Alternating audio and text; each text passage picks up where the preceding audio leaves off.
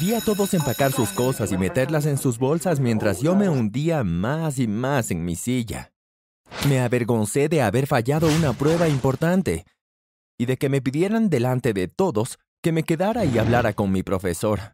Se sentó en su escritorio con las manos a cada lado, como hacen los profesores cuando están decepcionados. Caminé con vergüenza hacia el frente y me senté cruzando los brazos. Pero antes de continuar, tómense un tiempo para dar me gusta y suscríbanse si aún no lo han hecho. Nosotros realmente lo apreciamos. Daniel, ¿te importaría explicar qué te llevó a obtener tan mal puntaje en la prueba? Me preguntó en su habitual tono orgulloso. No estudié, señor, Dije simplemente. Nunca fui del tipo que pone excusas. Simplemente no estudié y eso fue todo. He hablado con tus otros profesores y parece que estás reprobando la mayoría de las clases, dijo. Creemos que deberías conseguir un tutor o fracasarás el año. Quería darme una palmada en la frente. Fue tan vergonzoso. Ahora tenía que ser instruido por un nerd. Probablemente harían que me quede adentro en los descansos estudiando mientras veía a mis amigos jugar baloncesto afuera. Ya estaba temiendo toda la experiencia y ni siquiera había comenzado. Al día siguiente mi maestro realmente hizo que me quedara adentro durante el recreo. Hizo esa cosa condescendiente, puso su mano en mi hombro y me acompañó a la biblioteca. Estaba casi vacío, pero al fondo vi a todos los nerds de los que se burlaban mis amigos, hablando sobre software de computadora o algo así. Sin embargo, esta chica se destacó. Me sorprendí diciendo, wow, en voz baja. Nunca la había visto antes, porque mi escuela era enorme ella era hermosa. Todo sobre su cabello, hasta su sonrisa y sus ojos brillantes, era fascinante. ¿Quién es ella? Me pregunté a mí mismo. Esperaba que mi maestra me llevara al fondo del salón y me hiciera sentarme con los bichos raros, pero de repente estaba cara a cara con la chica más bonita que había visto en mi vida. Dan, esta es tu tutora Molly, dijo, y se marchó murmurando algo sobre que no le pagan lo suficiente y que los adolescentes son los peores, como de costumbre. Me quedé un poco sin palabras frente a mi nuevo tutor, Molly. Sonaba como el nombre más hermoso porque era suyo. Encantado de conocerte, Daniel, dijo sonriendo alegremente. Intenté decir algo pero se me quebró la voz. Aclaré mi garganta y dije, Puede llamarme Danny. Ella simplemente sonrió y se sentó sacando sus libros de su bolso. Ella comenzó a hacerme un montón de preguntas, pero no pude escuchar una palabra de lo que decía. Solo la estaba mirando. Nunca me había sentido tan estupefacto. Agitó su mano ante mis ojos y volví a la realidad.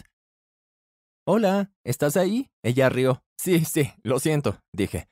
Está bien, respondió ella. Comenzó a preguntarme sobre las asignaturas que tomé y con cuáles estaba luchando más. Estaba súper avergonzado. No quería que ella pensara que yo era estúpido. Le conté mis peores temas y ella los anotó. Escribió todo lo que le dije sobre por qué tenía problemas en la escuela y tomó notas perfectas. Me di cuenta de que era una buena estudiante. Ya me estaba estudiando.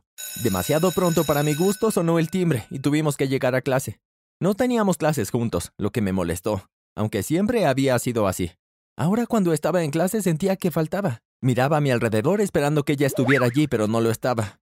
Empezamos a estudiar durante el recreo y periodos en los que ambos estábamos libres. Cada palabra que dijo se me quedó en la mente. Todo parecía ser la cosa más interesante que jamás había dicho. Muy pronto tuve otro lote de pruebas. Y adivinen qué, lo superé a todos. Molly realmente cambió mi vida escolar al revés. Estaba tan lleno de gratitud y tan enamorado de ella que no podía esperar para contarle la noticia. Cuando la vi, la tomé en brazos y la hice girar. Le mostré los resultados y ella estaba tan feliz como yo. No pude evitarlo y solo lo hice. Le pedí que fuera mi novia en ese momento. Para mi sorpresa, ella en realidad sonrió y dijo que sí. No sé por qué, pero esperaba que ella me rechazara. Yo estaba sobre la luna, ella estaba en mi mente 24/7 y ahora espero que yo también esté en la suya. Después de salir durante tres meses quería darle una pequeña sorpresa. Es cursi, lo sé, pero quería celebrar nuestro tercer aniversario. Le compré bombones, flores y le escribí un montón de pequeñas notas. Me quedé después de la escuela, le dije que tenía práctica de baloncesto, y cuando todos se fueron abrí su casillero. Estaba por poner todos los regalos para que ella los viera a primera hora de la mañana del día siguiente, pero algo brillaba en la parte de atrás de su casillero. Lo alcancé esperando que fuera algo ligero, pero era un libro muy pesado. Un álbum de fotos. Estaba andrajoso, desordenado y lleno de purpurina. La purpurina estaba por todas partes en mis manos y pantalones. Abrí la primera página y mi boca se abrió en estado de shock. Era una foto de mi profesor de historia, el mismo que me la presentó, y estaba rodeado de corazones. Cada página tenía una foto de un maestro en mi escuela rodeado de corazones, purpurina y diferentes mensajes como esposo o amor de mi vida. Estaba tan asustado, pero ni siquiera había llegado a la peor parte todavía. Ojeé cada página hasta llegar a la última. Era una foto de tres personas. Fue tan increíble que me tomó un segundo procesarlo. Era una foto mía, mi mamá y mi papá.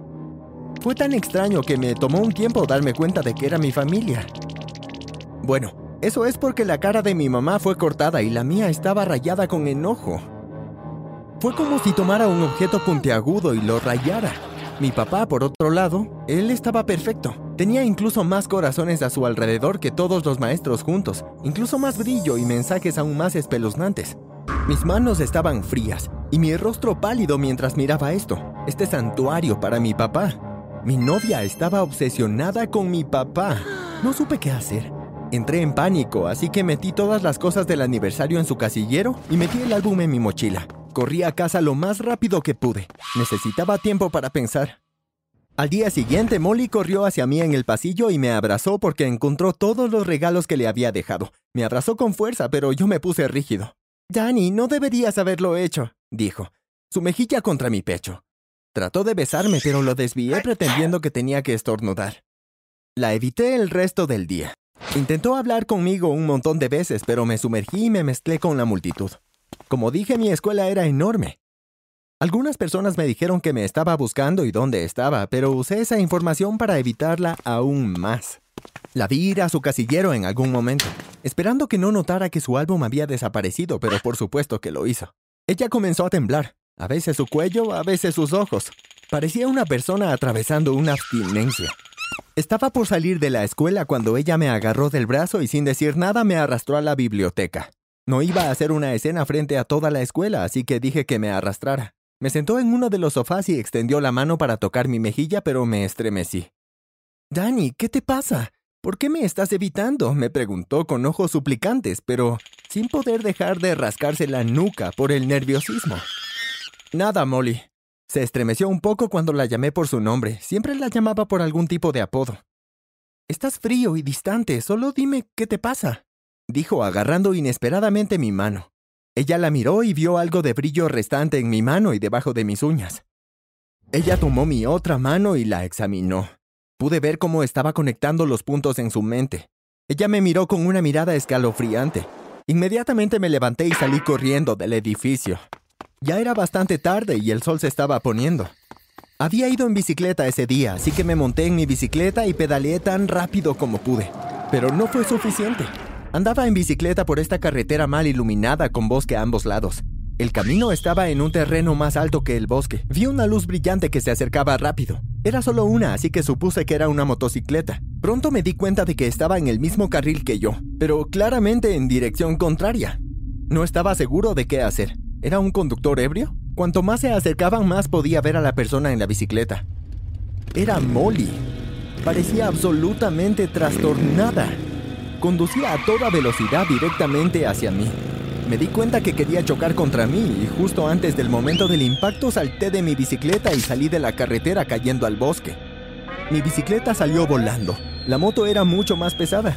Me escondí detrás de un espeso arbusto y vi a Molly buscándome con una linterna. ¿Dónde estás, Danny? ¿Por qué no me hablas? Dijo con esa voz de bebé enojada y espeluznante. Corrió hacia el bosque y comenzó a apuntar con su linterna. Casi me ve, pero me agaché justo a tiempo. Mientras ella estaba distraída, corrí hacia su motocicleta. Casi me agarra. Sentí sus uñas rozando mi espalda. Salí en su motocicleta mucho más rápido de lo que ella podría ir con mi vieja bicicleta ahora destruida. Manejé a casa donde salté de la motocicleta y corrí adentro. Vi a mis padres en la cocina, a papá leyéndole un libro en voz alta a mi mamá mientras ella tomaba un plato. Oh, cariño, finalmente estás en casa, mamá dijo. Estábamos a punto de comer estos brownies que tu novia trajo antes. Mi mamá tomó un brownie y estaba a punto de darle un mordisco cuando le di una palmada en la mano. Tomé toda la bandeja de brownies y los tiré a la basura mientras mi mamá me gritaba preguntándome qué diablos estaba haciendo. ¡Están envenenados! grité de vuelta. Daniel, ¿cuál es el significado de esto? preguntó mi papá quitándose las gafas. Molly está loca, les grité. El timbre sonó de repente y mi mamá fue a abrir. Traté de decirle que no lo hiciera, pero ella no quiso escuchar. Regresó y Molly estaba justo detrás de ella. La aparté de mi mamá y le grité, ¿Qué estás haciendo aquí? Mi papá me agarró de los brazos y me empujó lejos de Molly y mi mamá.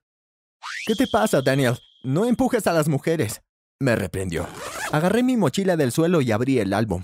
Molly gritó para no abrirla, pero les metí la foto de mi mamá, mi papá y yo debajo de sus narices. Ambos miraron a Molly sorprendidos. Molly pisoteó y chilló. Corrió hacia mi papá y se arrojó sobre él gritando, Nada nos separará jamás. Mi mamá se enojó mucho con eso, como debería, y separó a Molly de papá mientras ella pateaba y gritaba. Empujó a la chica loca fuera de la casa y le gritó en nuestro patio delantero. Todas las luces de nuestra calle se encendieron cuando vecinos entrometidos salieron para ver de qué se trataba todo el ruido, pero mi mamá volvió corriendo y cerró la puerta principal. Molly se quedó pateando, gritando y golpeando la puerta principal y las ventanas hasta que llegaron las autoridades y se la llevaron. Era tan violenta que tuvieron que ponerle una camisa de fuerza. Ese día perdió la cabeza y fue internada en un pabellón psiquiátrico. Ese año terminé obteniendo calificaciones increíbles, pero todavía tengo pesadillas en las que Molly me busca en ese bosque. Digamos que ahora estudio solo, porque los tutores pueden volverse locos.